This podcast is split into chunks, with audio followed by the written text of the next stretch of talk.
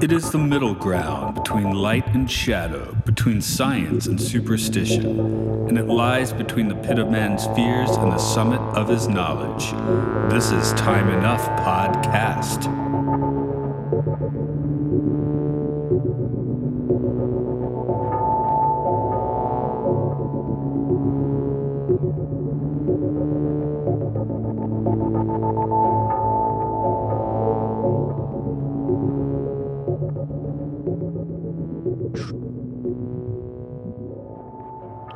Welcome to Time Enough Podcast, where we get into the episodes of the Twilight Zone and beyond. Joining me today is a fellow podcaster from Mission Log, the Orville. Hello, Mike Richards. Hello, Matthew. Thank you so much for having me on, man. This is really exciting to be a guest on your show. Uh, thanks. okay, glad to get the accolades because uh, we're we're still running a Mickey Mouse operation around here. But uh, that's okay. It's uh, you know, this is this is your show, and you asked me to be on here, and I'm excited to do it. And I love the Twilight Zone, so it's it's just everything's pointing in the right direction, man. Like the Magic Eight Ball, all signs point to yes. All right. So uh, today's episode is about smack dab in the middle of season one, maybe a little bit before that but it's uh what you need. So I'm gonna slap out a little bit of trivia on that. One moment. While the teleplay is by Rod Serling, the story was by Lewis Padgett, which was a pseudonym for the husband wife writing team of Harry Kuttner and C.L. Moore. The story had already been filmed as an episode of Tales of Tomorrow, which is a bonus feature on the Twilight Zone Blu rays. Steve Cochran played Fred Renard and was a character actor who played alongside Danny Kaye, Groucho Marx, and Joan Crawford. He eventually slipped out of the studio system and did a fair amount of TV before dying in 1965 at only 48 years of age. Ernest Truex sells you what you need, and he had a slow burn into film starting from the silent age. By the 50s, he was the go to man for your elderly TV character including the la- uh, later Twilight Zone episode Kick the Can. His son Philip stepped into the role of Harry in Alfred Hitchcock's The Trouble with Harry, but Harry got off screen quite quickly, and the son did not really continue with the acting biz. Um, so, Mike, I'm, I'm going to task you a bit now. And uh, as I tell people, you could do your Rod Serling impression. I, I've had someone do Goofy, but. Uh... All right. No sound effects, but I will do my best. You're looking at Mr. Fred Renard, who carries on his shoulder a chip the size of the national debt. This is a sour man, a friendless man, a lonely man, a grasping, compulsive, nervous man. This is a man who has lived 36 undistinguished, meaningless, pointless, failure laden years, and who at this moment looks for an escape, any escape, any way, anything, anybody to get out of the rut. And this little old man is just what Mr. Renard is waiting for. All right. Nice reading there. Um, well, thank you, sir. this one kind of gets me. Um, we're just telegraphing how horrible this guy is straight from the start. It's like, please don't have any sympathy for this guy whatsoever.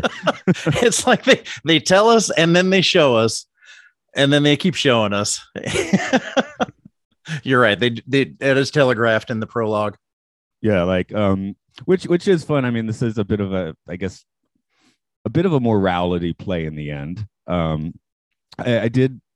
I don't think I said this in my bit of trivia, but um, the actor Steve Cochran basically was a comedic actor, and um, it's often pointed he, out Oh, he kind of reminds me of that. I'm sorry, I didn't mean to interrupt. He he reminds me of that. He kind of has that. Um, oh, I'm drawing a blank on his name. The guy from the Burn Notice who showed up in the original Spider-Man trilogy with Tobey Maguire.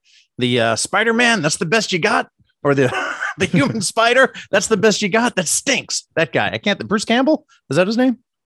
Yeah, yeah, yeah that's right. He kind of has that quality to him. Yeah, a little bit of that. And um, I was I guess there is the idea that you know comedic actors tend to do the best menace. I can see that. I And you go back, um, you know, Jack Nicholson playing. The, well, I guess he's not very comedic actor, but he's done a lot of comedies, and kind of I think he brought that to his uh, Joker somewhat, and it's. He did, know. and some some of the more um, menacing Robin Williams roles that he did, like in Insomnia and and that kind of thing. Oh yeah, I mentioned to you we do I do a um, sci-fi film podcast and we just um accident by accident did like two depressing Robin Williams films like in a row. so that's just how things work out sometime. Sure Um, is. But the the other thing I keep noticing as I move through the show is um the men in the Twilight Zone seem to always be 35 to 37. This guy's 36. The ladies all tend to be 26 or 27. So kind of an interesting convention there. It it is, and I just kind of think if that's um sort of the. I mean, the funny thing is, when I met my wife, I was like in that age group. I was thirty three, and she was sort of in that mid twenties group also. So I don't know if that's maybe sort of the sweet spot for maybe finding yourself. Uh, maybe it's kind of the demographics that you're uh, that Rod Serling was trying to reach. I'm not. I'm not really sure. It just kind of seems like maybe it's that uh, that age right before you start to settle in and find yourself. And I think women do mature faster than guys do, at least here in the United States. I'm not sure about other places. Yeah, my wife's actually about nine months older than me. Um, but that's good because whenever it's my birthday, like, you know, I turn uh, 43 next year. And when that happens, I'm like, wait, what, wasn't I already 43? so it's I like do I'm the all- same thing. Yeah. I try yeah. to get, I start getting spooled up for my next age change about six months out. So by the time it happens, I'm like, wait, aren't I? Oh no. yeah. And it's like, I- uh, it's like a free one. yeah. I've been thinking of myself as that age since June. So I'm like, wait, wait. I can actually notch that number one down. I'm still a hitchhiker's guide to the galaxy age. So that's my, that's my 42. Um, I guess we'll do a few observations on the on our on the man who has what you need. Did they actually give him a name? I don't believe so. I don't think they did. Um, you know, the intro I read said just this old man, and I just did not ever catch a name from him. Uh, Mr. Renard is Fred Renard. I picked that up somewhere, maybe just in the credits or somewhere. Yeah, yeah. I think that's the only place they tell you. So um I guess we can literally call him like little old man. But uh something uh that actually another guest uh, mentioned when we were doing Perchance to Dream is he noticed uh when he's giving the scissors to Fred, um, he's giving it in a like kind of not aggressive, it's like blade first, like he's kind of trying to protect himself even at that point, which is like some noticeable foreshadowing. I did. I saw that the way he grabbed him sort of from behind him and, and brought him uh, kind of kind of clenched in his fist uh, up toward him. It was. I don't think it was offensive, but I think he was ready for. I think the old man was ready for anything. Yeah, yeah, because uh, it seems he generally gets to go around being sort of the, um, you know, Santa Claus to everyone. So uh, as befits us recording recording this around Christmas, it'll be released later. But uh, yeah, I guess this is when the the guy that's getting coal for um, for his holiday comes uh, attacking Santa Claus with a pair of scissors. So Um, and also, you know, the old man was. He, it seemed like he may have been sort of burned or maybe abused his his power at one time too. I picked up on this was this was in the uh, uh, the scene where where Fred was was extorting him, and I think he got the fountain pen off of it, and he said, "Can you read the future?" You know, what do you have? Do you have a gift? Do you have powers? What do you have? And he said, I have I have a very limited power. I use it very sparingly because I have to use it sparingly. So I wonder if one point, maybe in the past, he tried to use it less sparingly and bad things happened. But it did seem like he was a guy that um, took his uh, great power with great responsibility and um, was able to kind of find the sweet spot, that how to help people without going overboard was was the idea. But I kind of I'm interested in a prequel show on this to see how uh, how he found out about this and maybe how he learned to hit the hit the right level of helping people out. Actually, I could probably refer you to another episode with a different actor. Is that in this season? It is. excuse me. I'm forgetting the name of the episode. It's in a later season, but where it does have um, a man who can basically affect I guess a little telekinesis, right? So you know, the guy drags him out to Vegas, and he's like, "Oh, my power doesn't work anymore," which was a lie. He just didn't want to be involved in it anymore. So, right, uh, there is an episode that sort of plays out like the prequel to this in a way. Oh, Um, that sounds good. Yeah, I've you know, and I have, man, I I think I've seen every episode of the sci-fi, with probably the exception of some of the hour-long ones because they weren't really normally working their way into syndication, uh, the same way the other ones did. But I think every night on my home, uh, uh, channel 11 in New York was, um, man, I, I want to say it was some iteration of the honeymooners twilight zone and star trek the original series kind of back to back to back. And that was uh that was that was nightly viewing for me from you know whatever age i could get away with staying up that late until probably i you know i moved on with my life which was you know had to be a, a good solid 10 15 years of you know ingesting that daily um, I did just remember that's uh, season two's the prime mover, I believe. So okay i'll Uh, look it- forward to that your timing was perfect because i was about just coming up on this episode i had just finished watching the lonely and um was coming up on this episode so this is this is perfect timing to jump in and and do this Well, there we go. Uh, one of the big things in this whole episode is the concept of uh, synchronicities. Yes I, I, you know, a little metaphysical. That's one of the reasons I like doing the Twilight Zone. Uh, I'm an ardent Trekkie, but you don't get too metaphysical in Trek, whereas the Twilight Zone can get as metaphysical and weird as they want. The idea that maybe this guy just really notices synchronicities. Like he doesn't tell the future. He's just he knows what you need. it, it, it really was amazing. I mean, as soon as he walked in and we saw um, Arlene Martel, that's who I noticed initially, uh, who played a role in Star Trek, the original series, and was also, she'll show up again in uh, the episode 22 in a later season of the Twilight Zone, or at least a later episode of the Twilight Zone. Uh, but she was the woman who wanted matches, but he said, You'll need this cleaning solution and uh, there was the baseball player there who was down on his luck and was given an opportunity in Scranton, and he gave him a bus ticket to Scranton, I believe, was the Right. uh, was what he needed. So, you know, was it reading the future? Is it just summing people up at the time? Is it just maybe a gift that he has of um, being able to just kind of read what's going on in the present and connect the dots between, you know, different people and different paths that they have and sort of give them what they need for those paths to cross. But, you know, it looked like there was a pretty happy couple with a, with maybe a bright future uh, coaching minor league baseball in Scranton, Pennsylvania, walking Yeah. out the door on the end of night one.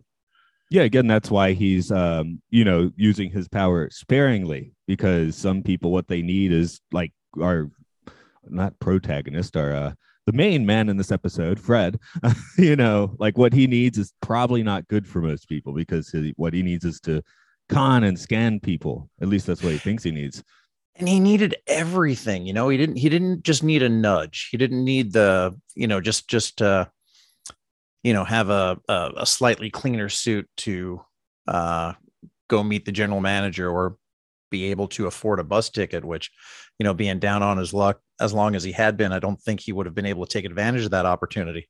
But uh mr renard wanted everything. Like he wanted to basically like you said steal and scam and uh, take advantage of the situation and not just use it as a an opportunity to get his life back on track. And i think that's kind of a real big difference between what what he was trying to use what he needed or what he thought he needed versus what uh, the intention was to give folks what they need. Um yeah wanting wanting more than you have i guess.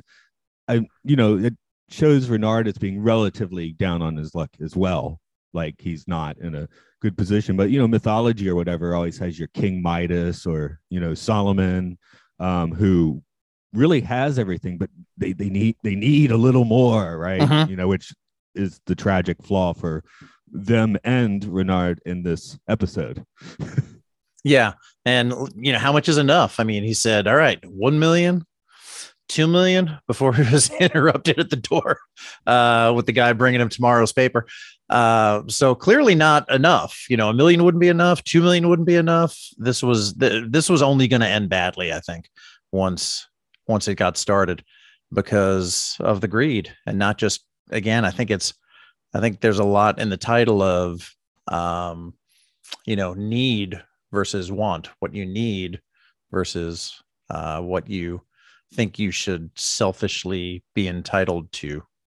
Right. And of course, That'd be a long episode name. yeah, yeah. It's still shorter than that uh, Fiona Apple album, I believe, which is like a full paragraph. With the pawn. Let's see if you can remember the first three words, not the whole title. Yeah. um yeah so you know the last the, the the twist of the episode is of course what a what the the nice old man needs as a you know like because fred's gotten enough of what he needed so Mhm. uh, you know a bit of a bit of a morality tale here um I w- you know that's I wouldn't necessarily say this is one of the best Twilight Zone episodes. It's certainly a, a, a fine average, I think, but uh, the twist is a little bit. It's fun, I guess.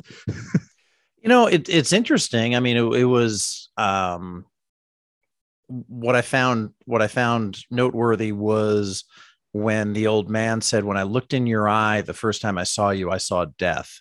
I saw my death," and uh, ultimately, he gave Renard the shoes in order to save his own life. And I kind of wonder, you know, if he saw death in this guy's eyes on on night one in the diner, just give him the fountain pen right then and there, man. He can try to gnaw through his scarf with a with a fountain pen while he's going while he's going up the elevator. that, that problem would have been taken care of. But I guess he thought maybe give him a chance to uh, live and learn. I wonder how common elevator accidents like were, were back then when they had the uh, you know the steel grate sort of thing. It it might have been. I know. Um, I know what I thought of when I saw it was Edna Mode in the uh, the Incredibles when she was like, "No capes." No ties. Yeah, I, I, yeah, I no. Ca- I can live by that. yeah, I think that'd be that'd be great. yeah, I, There's, I got uh, tie to work. yeah in fact there's uh you know in my profession there's a lot of guys that wear clip-on ties just so that they uh uh their justification is and i don't know that's necessarily true that if they're trying to uh, uh evacuate from an aircraft that they they might not uh it would just Oh. come off instead of choking them Okay, well that that makes sense because I'm sitting here thinking, um, a one, that you know, I I teach kids, they would notice very, the little ones would notice very quickly. So you don't want little kids making fun of you for wearing a clip on. no Japanese. Um, so yeah, I was thinking of the synchronicities that hit me sort of while um, watching this. Um, of course, this came right as everything froze around me. So watching him slip in the end, I'm thinking, you know, I had to check the sole of my shoes the next day because, uh, and I've been avoiding my own black ice the, fa- the past few days. I bet. Yeah, it uh, things start to freeze up. I live in the, you know, kind of the central Midwest, um, you know, central Indiana. So we get some, you know, some definitely some icy winters, and I got to be careful going out there also. But I could definitely relate to trying to run around on a street on an icy night in dress shoes. That was that was uh, definitely a relatable moment for me. Yeah, um, in Japan, sometimes like uh, may- maybe not the past year or two, but you go out on January nights, especially in the city, and you know see women still trying to dress, you know, fashionably, and it's like, man, that looks cold because it's like, Mm. um, in Fahrenheit, what I don't know, like twenty five or something. Not not the worst, but certainly not good for a dress in high heels. Yeah, I they are they are tough, a lot tougher than I am. I would be bundled up in uh in a coat and a scarf that might get me killed in in an elevator if I didn't have a pair of scissors handy. I kind of noticed the um, music for this one too, uh, in the way of a synchronicity, I suppose. Um, I just listened to a podcast about uh, a Béla Bartok piece, and then the music in here kind of made me think of something uh, like that, or or you know, Planet of the Apes, uh, the original movie music, sort of had a bit of that feel uh, to some of the music in here, which I thought was interesting. Yeah. I noticed sort of that ominous uh ominous tone uh reminiscent of the Planet of the Apes. I also couldn't help but notice that when when the old man would kind of offer, you know, open up his briefcase and and offer something to either the woman who was looking for matches or the the guy that he offered the bus ticket to. That there was, I don't even know if I can really call it music as much of a sound effect. And it reminded me of that same kind of sound effect used when the uh, the Talosians in the original Star Trek episodes, either the cage or the menagerie, you know, uh, cast their illusions on people. It sort of had that that uh, that sort of shimmering uh, sound effect that was very similar to what what was used here. Yeah, and I heard that um, sort of explained uh, in the Bartok podcast as being his um, like kind of nature night music. That's what the, he kind of invented those techniques. So he'd take folk recordings. He'd like take a very early recording device uh, in the first half of the 20th century. You know, go to like Bulgaria and just record people on street corners. Go home and then try and like classically write it all out, like with the rhythms intact, everything intact, and uh, that's sort of where that kind of percussive sound ends up coming from in the end. Oh, that sounds brilliant. Yeah, yeah, that's that's why he's considered a brilliant composer. Not that Bartok did this music, but uh, you know they were using the same kind of ideas. And Jerry Goldsmith, again, Planet of the Apes, really ran with that. Um, even with uh, Star Trek: The Motion Picture, thinking of like the the V'ger noises and things, uh, sort of along that line as well. Yes, and and also the uh, the Klingon music that that was used again in Next Gen and and for decades after that, kind of had that sort of sort of rhythmic um, ominous tone to it that that was that we saw in Planet or heard, excuse me, in Planet of the Apes, and very much like this episode in the kind of the darker moments. Just having a little look at my notes here to see if there was something I I missed. Uh, I do have a few questions I like to get into when I do these. So let's see. The shoes went to waste. He only wore them for about a minute before he died. I I, I bought shoes once when I was uh well, I'd been drinking and then I bought shoes and ended up with shoes two sizes too large for a while. So that wasn't so for great. a while. Did you grow into them? yeah. Well, no, it was just uh they were they're Skechers sneakers, so it was just like going around in like little boats for a while. So yeah. I, I was working at a desk at the time, so I guess I didn't, you know, uh need to wear the shoes much. Uh Scranton, Pennsylvania. Uh that, Scranton sucks. Scranton yep. sucks, Ray. Yeah, that's my note. Although I did find a first pressing of David Bowie's "Low" there once mm-hmm. on vinyl, so that was kind of cool. uh, that that's certainly a plus. Um, oh, the, the other one is uh, with the the old dude. I feel bad that I just keep calling him the old dude, but um, the other metaphysical concept that came to mind a little bit was the uh, bodhisattva. You know that yes. that he's already transcended, so he's just there to help people. You know, you don't advertise it. So great point. You know, I mean, he he mentioned uh, I think when he was being accosted in his own apartment, which I don't know how Fred got his way. I don't know how he knew where he lived. I don't know how he got in his apartment, but he was just but he was just there sitting in the seat, uh, which was which was scary. Um, but the old man was like, "I have what I need. Like I don't, I don't, I don't need anything in here. I have what I need." And th- and that fits very much into into what you're saying. And when you do have what you need, then it's time to start helping other people out right we we you know kind of start off in our lives and our careers and you know one we're just kind of trying to survive as you know frail little babies and then you you know you get educated and you get a job and you get a career and you kind of get your foothold um, and then you know you get that hopefully that security that comes with it and now it's time to to help other people uh, achieve their goals and put their better interests ahead of your own and kind of be that that servant leader teacher mentor uh, fill that kind of role. And like you said uh, exactly right. So great point for bringing that up. And i think that's you know hopefully where the old man is at this point. Like he's got what he wants. He's he's satisfied with what he has. Maybe it's not much by some standards you know maybe by uh, fred renard standards it's not it's not much but he he has what he wants he's satisfied and you know his his big goal his big need is to to help other people and give them what they need and it's it's you know the you know Mr. Renard just does not understand that. And I don't think he ever will. Well, I know he had never will because he's dead now. So and it's it's worth knowing that the old man, when that happens, you said, why didn't he just give him a fountain pen in the first place? Well, he doesn't, he seems like he was really trying to avoid this moment. Like he yeah. really didn't want to off this dude, but it just, you yeah. know, uh, his own death was impending, and it's like uh, at that point, it's it's him or me, I guess. Um, and, and and and I think that's true. Whether you know whether or not. excuse me. I think that's true you know whether we're talking about like the practicality of day after day uh, day by day living or or something as or something to the twilight zone is that if you see a situation like this that possibly could go wrong i think the responsibility to take is to try to make sure it goes right first. And rather than just kind of cut this guy loose knowing that he's probably going to die that night if he doesn't have a pair of scissors he at least gave him the chance and he gave him a chance to to to get through that part of his life and move on. So so you're exactly right. That I don't I think it would have been very un old man like uh you know who I feel like I I know very well now. I think it would have been very un old man like to just uh sort of um uh relegate this guy to death on on day 1 just because of a look in his eyes. Right.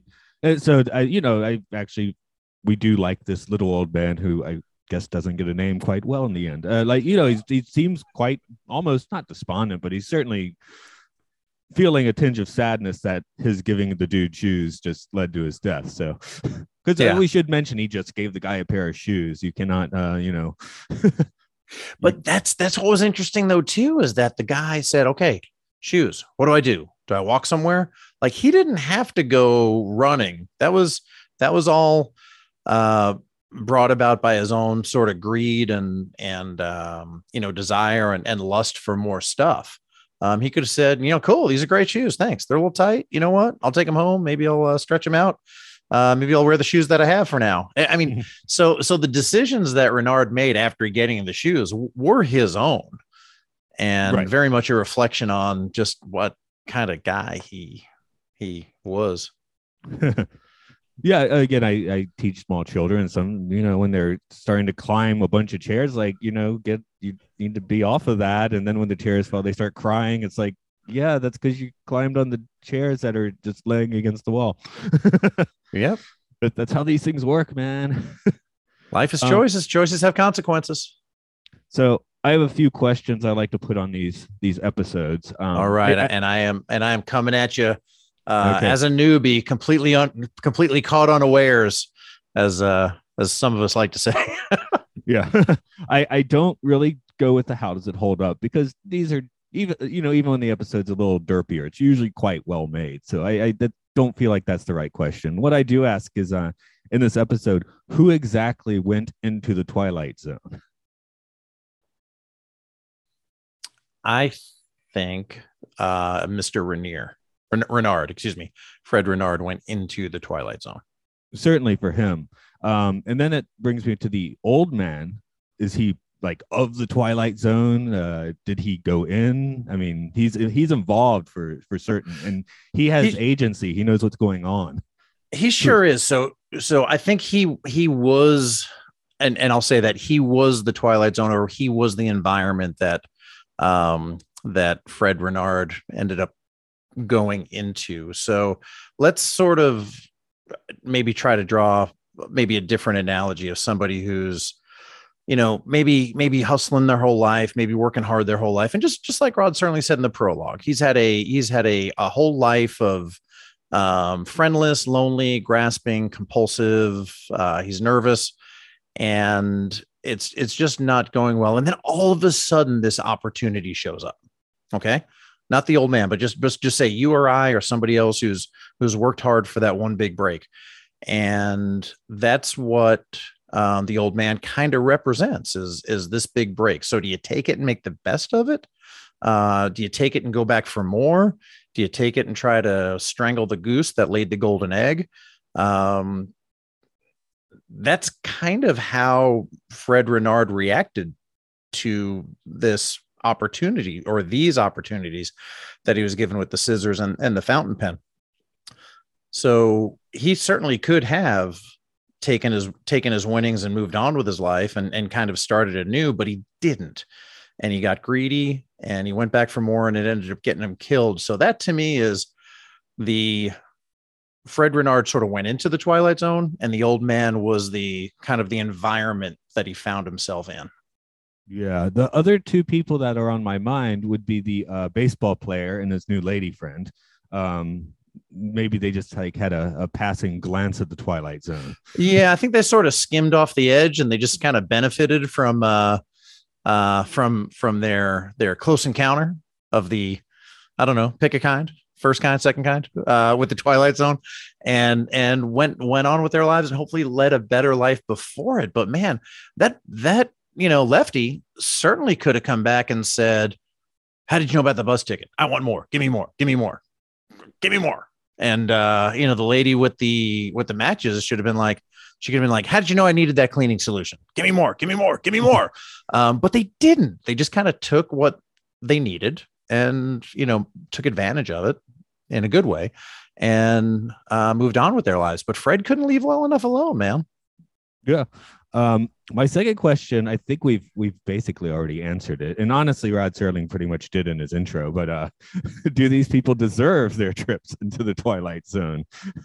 With with Fred, uh, it's uh, it's of his own making, so I guess yes. Yeah, so I think um, the the the most I uh, un uh the person we know the least about i'd say is um you know the woman who got who asked for the matches and got the cleaning solution. Uh not a lot of backstory on her other than i think she needed i think she right. thought she needed matches. Um we got a little more backstory on lefty you know that he was a quite talented baseball player and that he you know got injured and you know was coming into the bar every night. Um you know i think i said trying to find his you know trying to find his self trying to find his redemption in the bottom of a bottle. Uh, so you know, and then the, I think I don't know about the most backstory, but definitely the most exposure we had was to to uh, Mr. Fred Renard, but it was not. Uh, did who I I honestly think that you know probably the most deserving of the trip. I would almost have to say Lefty. Yeah, you know, he was he got a bad break. He was injured. Um, you know, probably would have been better if he was not in the bar every night. Although I can understand going to a bar every night. Not that, you know, you condone going to a bar every night on your show, I'm sure, but I can definitely understand that uh, after a disappointment. So I think he was maybe deserving of a second chance and he, and he got it. Right. The old man, uh, he, of course, had a bit of a, um, I mean, he he was not in the best of moods by the end of this episode, I imagine, uh, having not not killed a man, but uh, being you know somewhat responsible for what happened. so mm-hmm you know maybe he's least deserving of of what's happening here. Yes. Yeah i think he did find himself in a in a an unfortunate situation where he almost had to um, use a a self-defense clause to to get out of it sadly. Yeah. Now my last um question i used to write um record reviews for psychedelic albums and i would i would put them on the tripometer. Um actually you we connected through Discord, where I come to you from my old pen name for writing psychedelic record reviews, but which is Dr. Schluss. That's where that comes from. Uh, but I had uh, wondered about that. Yeah, yeah. Well, you, Matt Kama just doesn't sound like a good name if you want to read some psychedelic record reviews. So, but um, one of the ways I would rate the albums was the tripometer, and that's what I uh, now apply to the Twilight Zone. Uh, I'm making it a zero to five scale, five being the trippiest, uh, decimal points and um, fake numbers being fine. okay. um, so so a number like two point pi would be okay. Yeah. Um, uh, I, you know, I think I honestly, I think I'm probably right around a, I, I would say a two. It's, I don't think it's a terribly trippy episode. I think it's an episode that just shows that some people will take a little bit of good luck, a little bit of compassion, and a little bit of help from a stranger and use that to maybe make their day a little bit better. Uh, use that maybe to make their life a little bit better. Uh, somebody else will take a little bit of help, a little bit of of grace, a little bit of of good fortune uh, that they come across from a from a stranger, and get greedy about it, and go back for more, and um, create more problems than they had to begin with. So I think it's a pretty good allegory for like all of these shows are. It's just just pointing a mirror at our own life. But I think that a situation could arise on a not super highly trippy scale, super high trippy scale, where this you would see a situation very similar to this play out in the real world. Yeah, I I do pay a lot of attention to weird synchronicities. Not not in a you know I'm trying to like go nuts sort of way, just like be observational. So um, I actually was thinking 2.3 myself, so I'm going to steal your, your two point pi because that's so close. that and, that, that's really kind of right where I was going when I said that. I was like, ah, it's somewhere about a 2.5. But when you said the the things 2.3, I, that's a that's a good number. So right around a two, 2.314. We'll be on the show uh, for a long time if I try to finish that number. So I'll just keep it right there. Right. well, I um you know, we did the the Twilight Zone movie in my movie podcast, and I, I actually asked my co-host for the numbers there. So, you know, we did like Nightmare at twenty thousand feet. It's like, well, it's twenty thousand. That's got to be the rating. It's got to be. yeah, no way out of that. So, but uh, yeah, it's been groovy chatting about this one. Um, I before what about um, two months ago, I had only seen one episode of the Orville. Now I've seen eight of them, and that's because of uh, what you've been up to. Can you tell folks about that and where to, to find it? Oh, that's great. Yeah, thank you so much. Um, so Roddenberry Entertainment, uh, almost 10 years ago, uh, started a podcast called Mission Log. And Rod Roddenberry, um, Gene Roddenberry, and Majel Roddenberry's son started this essentially because they wanted to document the legacy of his parents. So people think, people say Star Trek matters and that it means a lot to them, but they wanted to kind of dig into it and see why that is.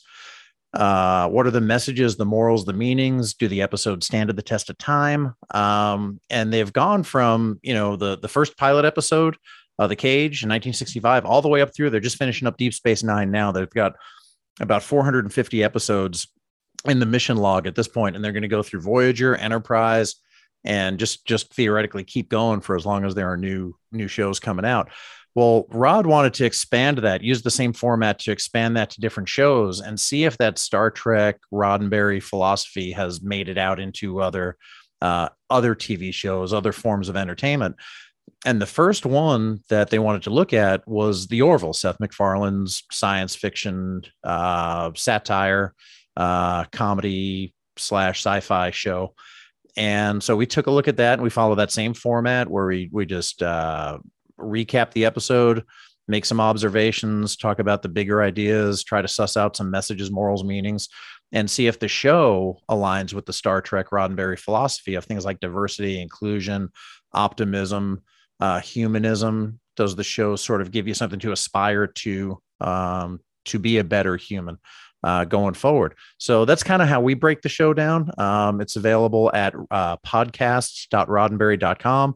Uh, I think it's on uh, most of the podcatchers at this point. And we're just finishing up season one right now. We'll do season two, and then we're hoping to get caught up. Uh, I should not say hope. We will get caught up in time for season three to launch uh, on March 10th, 2022. Uh, one way or another, Matt, this ship will leave on time and we will be ready to go March 10th for that. Um, so mission log the Orville. But yes, I hope it is a compliment that I have been watching the Orville because of your podcast. So, well, I hope you're enjoying it. And uh, man, any feedback? I've done. Uh, I got my start with Trek FM, doing a couple of uh, shows there, and a couple of guest appearances on um, uh, Galaxy Class and all good things on uh, UFP, the United Federation of Podcasts as well as some other non genre related podcasts that I've been involved with also. So uh, it's been it's been a great ride, and the fact that I've got a great partner in Jessica Lynn Verdi, and we have a lot of fun doing the show. It's been very cathartic. It's been very therapeutic uh, for me as well. And at a time where honestly, that's sort of what I was thinking when I was watching this episode was that you know somehow the universe gives you what you need and right now, at this point in my life and, and crazy times with COVID and other things happening, you know, this thing sort of came out of nowhere. But you know what, Matt? It's exactly what I need right now. And it's helped me a lot. There we go. I was I was hoping we get some sync, real life synchronicities going with along with this episode. it I, definitely I will, is. I will say the uh, the first Orville I saw was a few years ago. I, I watched Majority Rule, which I liked, but uh, just to respond uh, to to your episode, yeah, like I think the statue grinding kept not that I was offended. I was just like, this is kind of stupid, and I didn't really watch any other episodes until recently. it's funny how, how how something will turn you off to to a show, um, especially early on in the run. It's kind of like I, I remember, you know, when Next Gen came out, episode number two was just sort of almost like a line for line remake of an original series episode, uh, and I just thought if we're if we're they're just going to rehash old TOS episodes, I'm not even going to bother with this Next Gen stuff. And I think it was probably season three before I went back and looked at it again. So I can definitely see how something like that would turn you off. Um, they do, it seems like sometimes, honestly, the humor may get in the way of the show. And uh, the point of that show, obviously, was you know majority rule and court of public opinion, and you know how much harm can social media do. There are a lot of really good, I think, concepts in the show, and it just sort of had that little um, justification to get John into the legal system, which I was like, I was almost screaming at the TV at that point because one, they're supposed to be making a low profile. Two, his commanding officer is telling him to get down and he's not. And I was just like, oh my God, get down from there. And uh, again, I do like that episode, but a few years ago, I just like was I didn't know what they were going for, what tone at yeah. all. And, and that episode is especially kind of, I think, whack in that aspect. yeah. And it seems like, you know, when when Roddenberry created Star Trek, he sold it as Wagon Train to the Stars because he had experience as a Western writer, right? I think he did Have Gun Will Travel and and The Rifleman and, and some other some other scripts there. So he took what he knew, which was sort of TV, action adventure, westerns, and combined that with science fiction. And then you've got somebody like Mike McMahan with Lower Decks, who who took his forte of adult animation with um, Rick and Morty and combined that with sci-fi. And now you've got Seth MacFarlane, who's who's just I think he's just a brilliant satirist, and he combines that you know kind of satirical humor with with sci-fi to look at you know current day issues from a global perspective. And I think it's and I think he does a really good job. When I'm breaking that show down, I mean I can find so many different threads to tug on, and they'll just go a mile long. And it just it just honestly becomes an exercise in what do we have time to talk about on this show. yeah, yeah, really. But um yeah, definitely I uh now that we've gotten into it for 5 minutes, people should definitely go and listen to a bit of uh your podcast. yeah, please please do. And uh we're on Twitter at ml underscore the Orville. And uh you can find us on Facebook at uh, Mission Log Pod. As for this one, it's Time Enough Podcast. It is Time Enough Pod on Twitter, Time Enough Podcast on Facebook. Hopefully, on all the podcatchers by the time uh, you are hearing this. Well, if you're hearing it, you probably know how to find it anyway. But um, on Patreon, we're under the umbrella of Podcastio Podcastius, where I also talk about sci fi films and Matt and Luke's Sci Fi Sanctuary and caught in educational films on oral hygiene. There's also some podcasts there that cover Pokemon and Monster Hunter if you're into that kind of thing. So come and check us out. Throw us a dime. We'll give you episodes early and uh, keep our lights halfway on, maybe. okay. Well, Mike, it's been a blast talking to you today about this one. So hopefully it's what you needed. Thank you, Matt. It was exactly what I needed.